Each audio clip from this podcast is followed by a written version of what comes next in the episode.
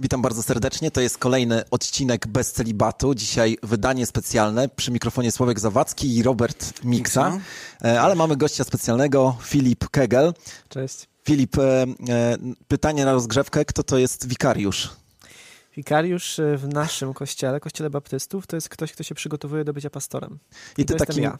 wikariuszem jesteś w zborze Egze. Mm. E, ujawniliśmy właśnie, kim jest Filip, chociaż myślę, że nie trzeba go przedstawiać. A dzisiaj chciałbym, żebyśmy porozmawiali panowie na temat dość gorący, to znaczy dowody na istnienie Boga i to jest temat, który oczywiście e, ciągnie się za nami już od czasów starożytności, a może i nawet przedstarożytnych. Mm, ale pytanie jest następujące: czy chrześcijanin, ktoś, kto kocha Pana Boga, w ogóle może mówić o dowodach na istnienie Boga? Czy to nie jest tak, że powinniśmy wierzyć E, otwarcie w ciemno e, i właściwie nie dyskutować z tym tematem. Jak to wygląda? Ja bym powiedział tak, że nie, w ogóle nie wiem, czy w ogóle jest sens mówienia na temat dowodów na istnienie Boga. Bo myślę, że to jest sprawa nie, nie do udowodnienia. Nie do udowodnienia e, istnienie Boga, czy... Istnienie Boga. Myślę, że nie ma czegoś takiego jak dowód sensu stricte na istnienie Boga.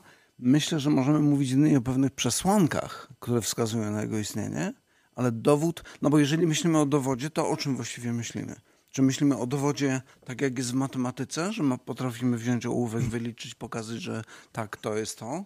Albo czy myślimy o dowodach empirycznych? Niektórzy nawet robili takie próby, że próbowali zważyć człowieka przed śmiercią i po śmierci i sprawdzali, ile waży dusza ten sposób, żeby zobaczyć różnicę no, wagi. Tak. E, ale myślę, że to w ogóle nie tędy droga. Że my nie jesteśmy w stanie. No bo kiedy myślimy o dowodzie, to myślimy o dowodzie w kategoriach naukowych. Natomiast problem z nauką polega na tym, że nauka w ogóle nie zajmuje się światem nadprzyrodzonym. Ona zajmuje się tylko światem naturalnym. Więc jeśli idzie o kwestie nadnaturalne, to jest w ogóle poza jej kompetencjami. Filip, czy według ciebie Biblia coś mówi na temat dowodów na istnienie Boga? No właśnie to zależy, co rozumiemy przez dowód, wydaje mi się, bo w takim sensie naukowym, ścisłym, no to, no to zgadzam się z pastorem Robertem, że, że nie. Natomiast z drugiej strony myślę, że nie jest też rzeczą mało duchową usiłowanie, y, żeby znaleźć jakieś argumenty za istnieniem Boga, czy, czy właśnie jakieś przesłanki wskazujące na jego istnienie. E, choćby dlatego, że w liście do Rzymian w pierwszym rozdziale mhm. apostoł Paweł twierdzi, że ludzie na całym świecie, niezależnie od tego, jaką religię wyznają, e, są bez wymówki, ponieważ o istnieniu Boga e, da się zadecydować, albo inaczej dojść do tego, że on istnieje na podstawie obserwacji stworzenia, czyli po prostu świata wokół nas. No tak, ale to jest taki jakby dowód nie wprost, albo nawet nie jest to dowód, tylko przesłanka. No tak, jasne. Chodzi mi o to, że to nie jest po prostu tak, że dostajemy jakąś książkę z nieba, to znaczy Biblię, i bez żadnych powodów, żeby jej ufać, po prostu musimy przyjąć, że, że ona mówi pewne rzeczy, a bez niej nie mielibyśmy żadnego pojęcia, że ktoś taki jak Bóg w ogóle może istnieć. Nie? No nie, I świat wskazuje na to, że ktoś taki jest. Ja bym sprawę jeszcze bardziej skomplikował. to znaczy, chodzi mi o to, że jeżeli chcemy naprawdę poważnie podejść do tematu, to Myślę, że wszystko jest dużo bardziej złożone niż nam się wydaje. To znaczy, chodzi mi o to, że my nie potrafimy, zauważcie, nawet dowieść tego, że istniejemy, że w ogóle świat fizyczny istnieje. Ponieważ, żeby przeprowadzić taki dowód e, w sensie naukowym, musisz oprzeć się na jakichś instrumentach. Problem polega na tym, że te instrumenty są częścią, częścią świata, którego istnienie musisz udowodnić. Więc żeby móc posłużyć się tymi instrumentami jako wiarygodnymi, na przykład twoimi zmysłami, musiałbyś najpierw udowodnić, że one są, że w ogóle istnieją i że są wiarygodne. Więc mam, jakby kółeczko się zamyka i nie jesteśmy w stanie tego udowodnić. Musimy przyjąć, że świat materialny istnieje i że my w tym świecie funkcjonujemy i go próbujemy jakoś opisać. No, naukowo. Zobaczcie, czy to nie jest tak właśnie, że całe wyzwanie, czy cały problem polega na tym, że kiedy mówimy o dowodzie, to szukamy dowodu empirycznego albo jakiegoś takiego dowodu, który by zaakceptowała nauka. No i teraz e, John Lennox e, w swojej książce właśnie dyskutującej o tym, czy Bóg istnieje, czy nie, e, powiem tylko, że John Lennox to jest profesor matematyki z Oxfordu, on mówi, że dowody na istnienie Boga są. I powołuje się tutaj właśnie na ten fragment z listu do Rzymian i mówi wprost, no przecież każdy człowiek wie o tym, że Bóg istnieje, a zatem nie będzie miał wymówki, bo zostaną przedstawione dowody. I uwaga, jeszcze drugi fragment, który podaje, to jest końcówka Węgeliana, to, gdzie jest napisane, że ona została napisana po to, żeby nie było wątpliwości co do Chrystusa, co do, co do niego. To jest ten fragment na samym końcu, gdzie jest napisane, że gdyby spisać wszystkie cuda, które uczynił e, tutaj Jezus e, na ziemi, no to by nie starczyło ksiąg, a to zostało napisane i tak dalej, i tak dalej. Wskazuje tylko na to, że e, jeżeli zmienimy definicję dowodu i powiemy sobie, że dowód niekoniecznie musi być biologiczny czy jakiś inny, no to wtedy już o tej dowodowości chyba możemy mówić. I uwaga, przychodzi mi jeszcze jedna rzecz do głowy. Wiem o tym, zaznaczam, że wypowiadam się teraz na temat, o, o którym wiem tylko z czasopism. E, w, w sądownictwie e, można skazać w prawie karnym tak. w postępowaniu poszlakowym, tak? Czyli nie mając wprost takiego dowodu, że złapaliśmy kogoś za rękę, w Polsce takie sytuacje miały miejsce.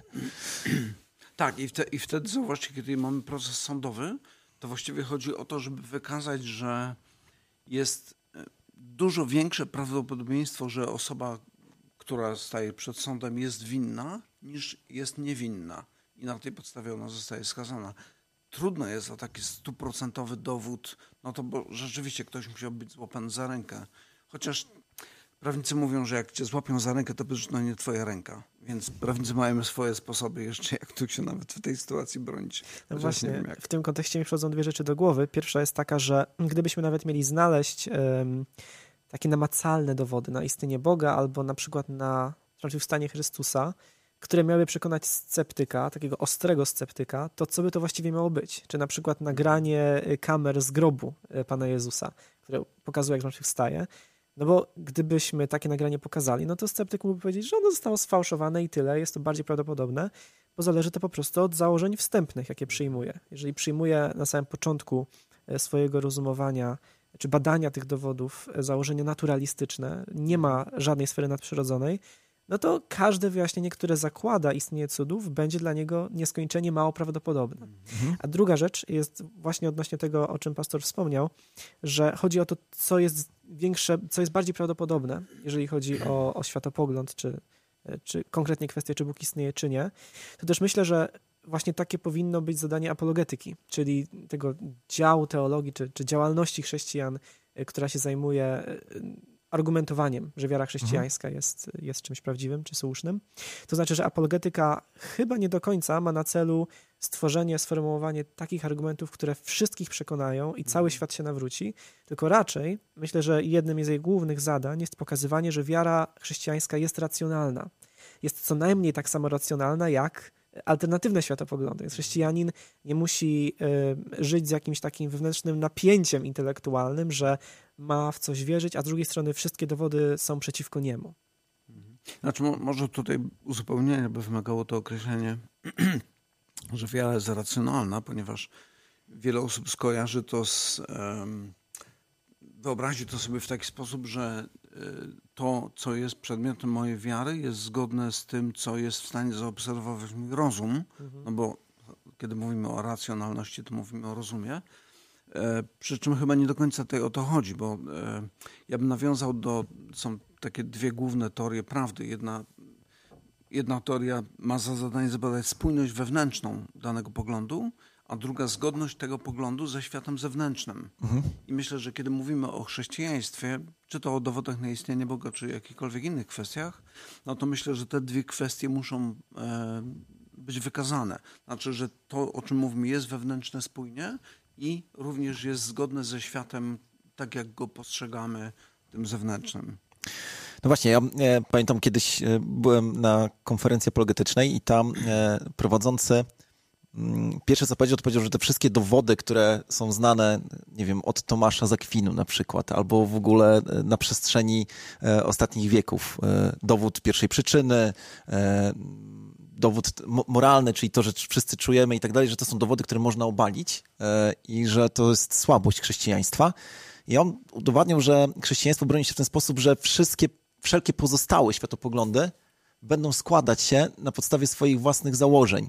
Podamy teraz najprostszy mm. przykład, kiedy przychodzi sceptyk i mówi, że nie możemy być niczego pewni, po prostu nie możemy być niczego pewni, no to my od razu mówimy, że akurat tej jednej rzeczy jesteś pewny, no nie? że nie możesz być niczego pewny i to się nam składa. I oczywiście pozostałe światopoglądy są bardziej złożone i skomplikowane i tak należy z nimi dyskutować.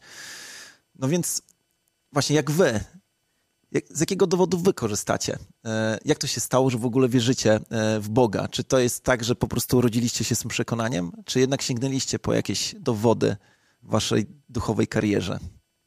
Ja bym najpierw tak ogólnie powiedział, że istnienie Boga jest chyba jedną z najbardziej naturalnych dla człowieka w ogóle, jednym z najbardziej naturalnych przekonań, e, co przemawia zatem między innymi to, że nie znamy społeczeństw areligijnych. Wszystkie społeczeństwa mają jakieś poczucie istnienia Boga. Więc to jest takie samo przekonanie, jak ja jestem przekonany, że świat zewnętrzny istnieje, chociaż nie potrafię tego dowieść. Tak samo jestem przekonany, że Bóg istnieje, chociaż tego sensu stricte dowodu takiego empirycznego czy matematycznego nie potrafię przeprowadzić. Nie? Więc to jest jakby pierwszy taki element, który składa się na moje przekonanie o, o istnieniu Boga. W moim przypadku jest chyba tak, że to jest bardziej zespół różnych argumentów czy przesłanek, mhm. E, czy zestaw, a nie jakaś jedna konkretna. No bo chyba też w ogóle tak tworzymy swoje przekonania, tak? Nie jest tak, że mhm. E, do pewnego dnia nie mamy przekonania o pewnej rzeczy, ale jest nam przedstawiony ten jeden skuteczny argument i nagle zupełnie zmienia się nasze postrzeganie świata. Raczej jest tak, że to jest wiele cegiełek, które budują ten mhm. budynek naszego światopoglądu. E, natomiast dla mnie e, tym, co bardzo mocno mnie przekonuje, jest historyczność zmartwychwstania Chrystusa. Mhm. Uważam, że da się ją wykazać.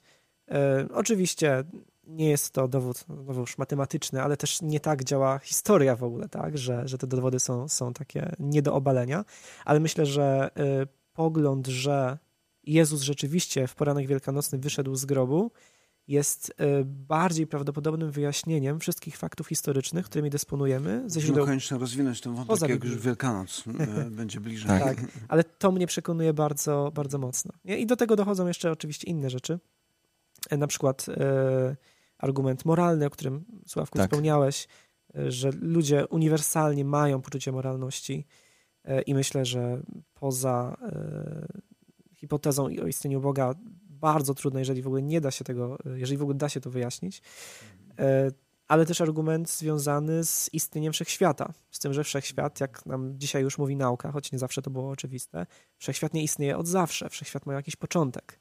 Więc co było przedtem, nie w sensie czasowym, bo czasu jeszcze nie było, przynajmniej z tego co wiemy, ale w sensie logicznym. No, Stephen Hawking mówi, że nic. I z tego nic nastąpił wielki wybuch i powstał świat. No, ja nawet e, słyszałem inną teorię, e, bo, bo, chcę odpowiedzieć, jak odpowiedzą dzisiaj mm, e, ateiści. Jeżeli chodzi o ten e, dowód, czy nasze przekonanie, że Bóg istnieje i że to jest przekonanie, które jest ukryte w każdym człowieku, no to osoba niewierząca odpowiada, że to jest po prostu dzieło ewolucji. Że e, po to, żebyśmy przetrwali e, na przestrzeni milionów lat, potrzebowaliśmy po prostu przekonania, że istnieje istota wyższa. E, natomiast jeżeli... Ale to jest dowód za istnienie Boga, czy przeciwko? To jest dowód, mówię, jak odpowiadają... No bo jeżeli ewolucja rozwija się w kierunku coraz doskonalszego wizerunku człowieka, to znaczy my w końcu odkrywamy prawdę i odkrywamy istnienie Boga, tak? Ten tak można odpowiedzieć, natomiast oczywiście e, ewolucjoniści powiedzą, że ewolucja popełniała błędy również, no nie? E, czego jakieś... Ale e, żeby być uczciwym, zwracam na to uwagę. I, mm, a jeżeli chodzi o początek, to naprawdę inteligentni ludzie mówią, że dlaczego zakładamy liniowość, a nie kołowość? Czyli, że czas kręci się w kółko.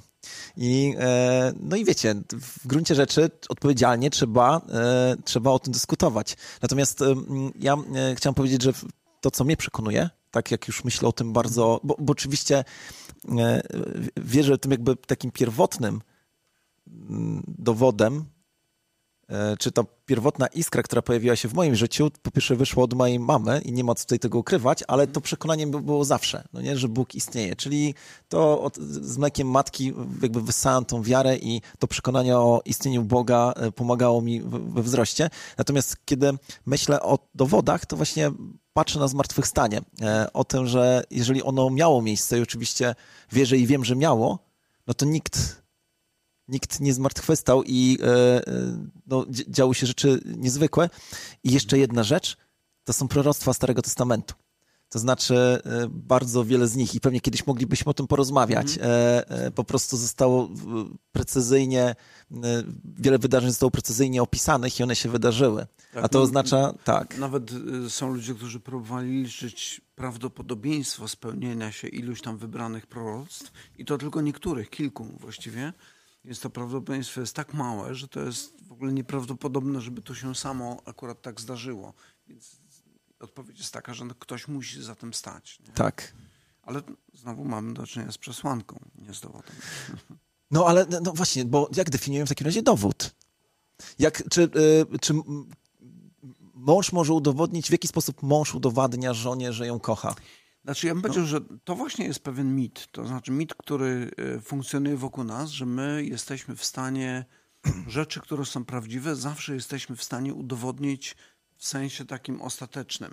I myślę, że tak nie jest. I to powinniśmy zdawać sobie z tego sprawę, że my jest, jest całe mnóstwo rzeczy, co do których my jesteśmy przekonani, ale nie potrafimy tego dowodni, udowodnić w sensie takim empirycznym. No na przykład ten, ten przykład, który podałeś, skąd ja mogę mieć pewność, że moja żona mnie kocha?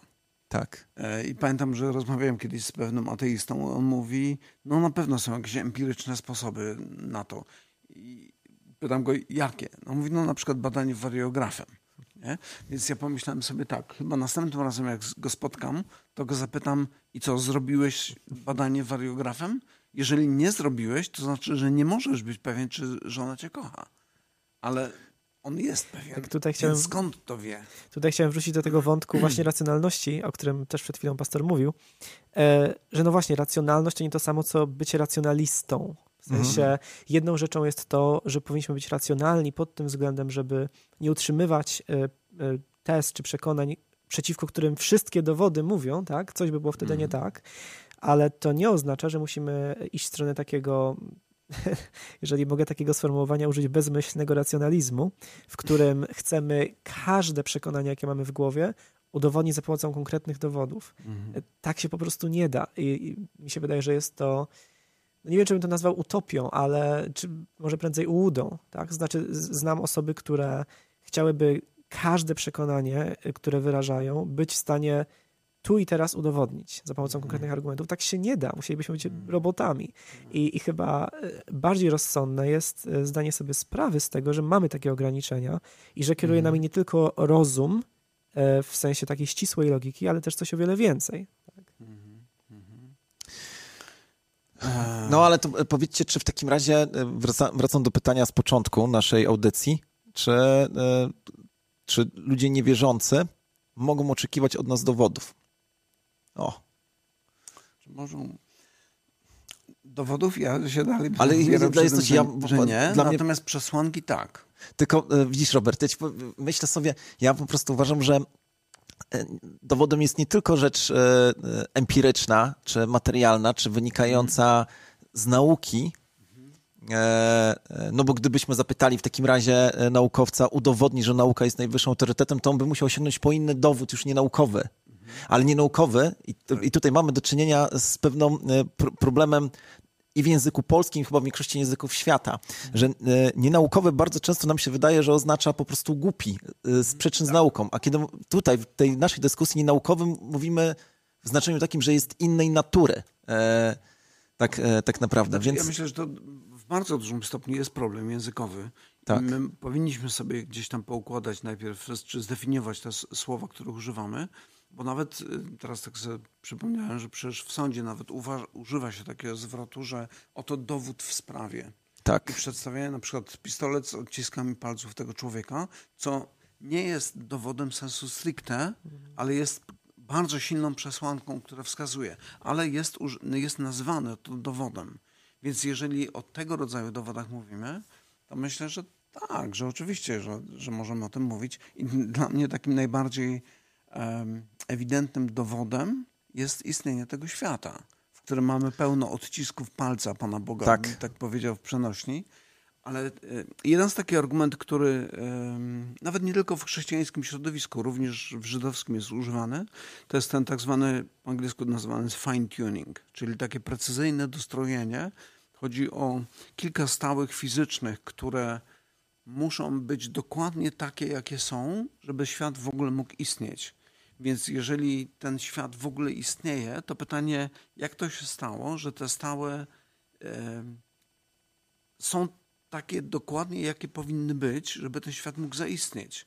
I teraz oczywiście no są próby takiego obejścia, jakby uniknięcia tego problemu prawie zerowego prawdopodobieństwa, żeby ten świat mógł istnieć w taki sposób. Na przykład mówi się o tak zwanej teorii multiverse, mhm. Czyli istnieje miliony wszechświatów, a akurat, akurat ten nasz zaistniał tak. w takiej formie, w jakiej jest. Akurat, bo tylko tutaj trafiło się takie zestawienie tych stałych fizycznych, jakie powinno być. Nie? Tylko, że to jest argument absolutnie nienaukowy. My nie mamy żadnych dowodów na istnienie E, multiversu, czyli tych wieloświatów jakichś, jak to niektórzy nazywają. Więc ludzie, którzy mówią, e, żądają od nas dowodów e, tej sprawie, używając takiego argumentu, sami podważają swój własny, swoje własne kompetencje, jakby podcinają gałąź, na której chcą usiąść. Nie? Dla mnie, kiedy patrzę na, na doskonałe właśnie ten fine tuning, to doprecyzowanie tych wszystkich E, szczegółów, to jest jakby taki odcisk palca Pana Boga. Zobaczcie, ja tutaj maczałem w tym palce. Nie? Mhm. Tak, do tego dochodzi to, że teoretycznie można, no właśnie, nie jest to do końca naukowy sposób, ale powiedzmy filozoficznie obejść tak, to, to ścisłe dostrojenie wszechświata przez postulowanie wielu wszechświatów. E, I to niby może działać, tylko pytanie, co jest prostszym wyjaśnieniem, tak? To znaczy, powinniśmy zawsze szukać najprostszego wyjaśnienia faktów, które obserwujemy. Więc e, mamy jeden świat w wersji chrześcijańskiej, przynajmniej nie wiemy o innych, pomijając świat duchowy, ale mówimy o świecie materialnym i musimy szukać e, wyjaśnienia jego istnienia. I teraz nagle okazuje się, że alternatywną teorią jest taka, w której ten nasz świat no, jest taki, jaki jest, bo jest po prostu jednym z nieskończonej ilości, ilości światów. światów. No mhm. fantastycznie, to teraz musimy wyjaśnić istnienie ich wszystkich. No Więc tak. czy to jest prostsza teoria? Tak. Nie wydaje mi się. Wydaje mi się, że o wiele bardziej rozsądne jest po prostu założenie, że, że ten świat materialny, który obserwujemy, jest przynajmniej tylko o nim wiemy jedyny i musimy teraz szukać jakiegoś wyjaśnienia, jakiejś przyczyny jego istnienia. No w pewnym momencie stał się taki dość, dosyć popularny pogląd e, właśnie Stephena Hawkinga, który mówił jakim, jako no, fizyk o światowej sławie. Mówi, że świat powstał z niczego, powołuje się tutaj na siłę grawitacji, no ale to jest pogląd, który w świecie naukowym nie jest traktowany poważnie. To jest raczej filozoficzne stwierdzenie z jego strony. I nawet są naukowcy, którzy oficjalnie, między innymi e, e, John Lennox, tak. ten matematyk z Oxfordu, mówi, że jest zdziwiony, że on w ogóle użył takiego argumentu, ponieważ to jest absolutnie nienaukowy argument, w ogóle nie do udowodnienia. I no jest, jest to wyznanie wiary tak, po prostu Hawkinga tak. i, i tyle. No, akurat on ma takie. No dobra, panowie. Ale jeszcze no. bym dodał do, do tej kwestii tego odcisków palca, e, czy odcisków palca, odcisków palcy Pana Boga we wszechświecie, kwestię DNA. To jest kwestia, o której wspomnieliśmy już e, kiedyś przy poprzednich nagraniach, ale myślę sobie, że to jest taka, to jest taki obszar, obszar e, nauki, czy obszar wiedzy, który jest chyba mało jeszcze rozpowszechniony, w tym sensie, że my słowo informacja jakby kojarzymy, tak, tak, tak, informacja, wiemy o co chodzi, ale tak naprawdę chyba do końca nie zdajemy sobie sprawy z konsekwencji tego, co to znaczy. To znaczy chodzi o to, że dotychczas, kiedy myśleliśmy o świecie fizycznym, myśleliśmy o świecie materialnym. I teraz, kiedy zacząłem ten świat materialny badać coraz dokładniej, coraz głębiej, coraz bardziej szczegółowo, dochodzimy do pewnego momentu, kiedy odkrywamy coś takiego jak informacje informację z, zapisaną w DNA. I znowu powtórzę to jeszcze raz, bo to chyba kilka razy trzeba będzie powtórzyć. Informacja nie jest czymś materialnym. Informacja to jest tak jak mhm. program komputerowy zapisany na dyskietce, ale dyskietka nie jest programem komputerowym. Nie? I teraz pytanie, skąd wzięła się informacja? Bo to nie jest, bo to nie jest informacja na tej zasadzie, że e, na przykład każdy przedmiot ma swój e, rozmiar, ma swoją wagę, ma jeszcze jakieś swoje inne cechy, które możemy przełożyć na liczby. Chodzi o informacje w sensie takim, że na przykład no, DNA zapisane w genach tego, tego konkretnego człowieka spowoduje to, że on się urodzi jako blondyn z niebieskimi oczami na przykład. Nie? Więc mamy zapis inf informacyjny i tam jest całe mnóstwo informacji, których my jeszcze nie potrafimy odczytać nawet. Nie? To jest dopiero czubek góry lodowej. Tak. można tak To- powiedzieć. E, Warto tutaj dodać, że e, do tej pory zwykliśmy patrzeć na świat jako na połączenie rzeczy materii, materii i energii, I energii, tak? tak, I tak. myśleliśmy sobie, że są właśnie tylko te dwa faktory, Tak. ale to okazuje się, że właśnie informacja jest tym trzecim. Ostatnio Adam Cenian e, powiedział, że jest czwarty, ale, ale nie powiedział jaki. Także musimy go kiedyś dopytać na jakiejś audycji, bo powiedział to poza e, audycją. No i dla mnie akurat to, co powiedziałeś, Robert, jest w ogóle mm, szalenie przekonujące, akurat z mojej perspektywy, ponieważ e, no, informacja nie mogła się wziąć z niczego. Ja uważam, że energia nie mogła się wziąć z niczego i ma- materia, ale powiedzmy, że ktoś byłby to w stanie jakoś być może tutaj e, przeprowadzić, ale informacja potrzebuje źródła. Spróbuj informatyka przekonać, że ten program powstał sam, nie? Tak. To, No to, właśnie. To, to nie ja napisałem. No rano się obudziłem i było. No nie wiem skąd, nie? Dobrze, panowie. Zawsze za informacją stoi umysł, tak. inteligencja. Zresztą Werner Gitt, tak, niemiecki, Tak, e, niemiecki naukowiec, e, jest naukowcem. napisał taką książkę, na początku była informacja, e, czy jakoś tak, to w wolnym Tak, tłumaczeniu. dokładnie. Ostatnie pytanie, panowie. Gdybyś miał się was zapytać o waszych trzech ulubionych apologetów, e, to kogo byście wskazali? Niestety chyba nie możesz powiedzieć tutaj, że będzie to... E, e, zapomniałem, jaki jest twój ulubiony autor teologii? Dlaczego nie? A nie, on też napisał książkę teologiczną, Oczywiście. jasne, tak, zapomniałem. I on napisał teologiczną, już i wszystko. apologetyczną. Tak, tak znaczy czy, apologetyczną, tak. Czy sam powód, by wierzyć. Tak. Fantastyczna książka. czyli Keller? E, kto jeszcze? Keller, no tak samo Rawit Zacharias bym wymienił go, chociaż e, pod koniec życia jego autorytet został zdyskredytowany, ale to zupełnie z innych Tak. powodów. Jakby te argumenty merytoryczne e, pozostają aktualne i ważne. Kto jeszcze? John Lennox jest taką osobą, Tak. którą bardzo lubię. C.S. Lewis? Oj, oczywiście, tak. Lubię z Filipa też. Tak, chciałem z Lewisa wspomnieć na pierwszej pozycji, także ubiegliście mnie. C.S. Lewis, no, który nie jest może apologetą w takim formalnym tego słowa znaczeniu, znaczy nie był, e, ale myślę, że bardzo dużo wniósł do całej dyskusji. E, a z bardziej współczesnych, e, ciężko powiedzieć, może Michael Licona, który zajmuje się właśnie historycznością zmartwychwstania. E, może William Lane Craig, z którym nie miałbym aż tak dużo teologicznie wspólnego, mimo że oczywiście też jest e, chrześcijaninem i protestantem nawet. E, Ale tak, myślę, że jeżeli chodzi o te argumenty klasyczne na, istnienie Boga, czy za istnieniem Boga, to on wnosi bardzo dużo. Z Chyba tych trzech. Okej. Co z Joshem McDowellem? A, Bo to taki człowiek... E, to e, jest inny rodzaj tak, apologetyki. no ale on właśnie walczy o historyczne zmartwychwstania. Tak, bardzo mocno. on, on bardziej y, gromadzi, przedstawia, popularyzuje dorobek innych apologetów, niż Mhm. samodzielne jakieś badania prowadzi, nie? Więc właśnie nieco inne znaczenie tego słowa. On z wykształcenia, co ciekawe, jest prawnikiem, więc ma ten umysł prawniczy, który każe mu właśnie zbierać dowody, nie? I on to robi. I tu właśnie używam znowu słowa dowód. Dobra. E, e, bardzo Wam dziękuję. Nasza audycja e, trwała dwa razy dłużej, ale to jest odcinek specjalny, także e, Filip, zapraszamy do kolejnych e, odcinków. E, tutaj możemy zrobić promocję e, innego, innej serii podcastów. E, chodzi mi o gdański katechizm. Powiedz jeszcze w dwóch zdaniach, co to jest i gdzie możemy to odnaleźć. E, można odnaleźć na Facebooku, na YouTubie, na Instagramie, gdzie dusza zapragnie.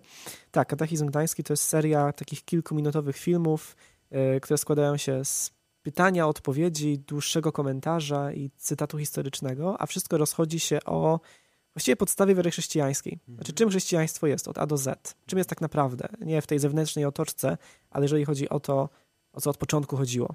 E, Także myślę, że forma przystępna, staramy się publikować co tydzień. Nie zawsze wychodzi to regularnie, ale, ale do tego dążymy. I warto chyba dodać, że to jest katechizm z perspektywy protestanckiej, Tak. e, takiej Nawet baptystycznej trzeba nawet baptystycznej, tak. Jeżeli ktoś kojarzy londyńskie wyznanie wiary, pierwsze takie solidne baptystyczne wyznanie wiary, no to tutaj będzie dużo wspólnego miały te Tak elementy jest. ze sobą. Jasne. Bardzo dziękuję, panowie. E, I co? mogę jeszcze jedno zdanie na koniec? No, f- Bo oczywiście. myślę sobie, że to jest e, dosyć ważna kwestia. My nie poruszyliśmy argumentu e, moralnego.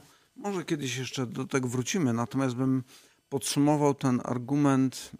No może to nie jest podsumowanie tego argumentu, ale jakby w tym obszarze zdanie Fiodora Dostojewskiego, które pojawia się w jednej z jego książek Bracia Karamazow. I on e, przedstawia zdanie, które naprawdę powinno dać nam do myślenia i myślę, że historia pokazuje, historia pokazuje prawdziwość tego zdania. Jeden z jego bohaterów w pewnym momencie wypowiada takie zdanie, jeżeli Boga nie ma, to wszystko wolno. I tam później dodaje jeszcze nawet ojca w. Taki tekst dosyć brutalny, ale on pokazuje, jeżeli Bóg nie istnieje, to wszelka moralność jest e, względna. Mhm. Nie? I wtedy mamy poważny problem.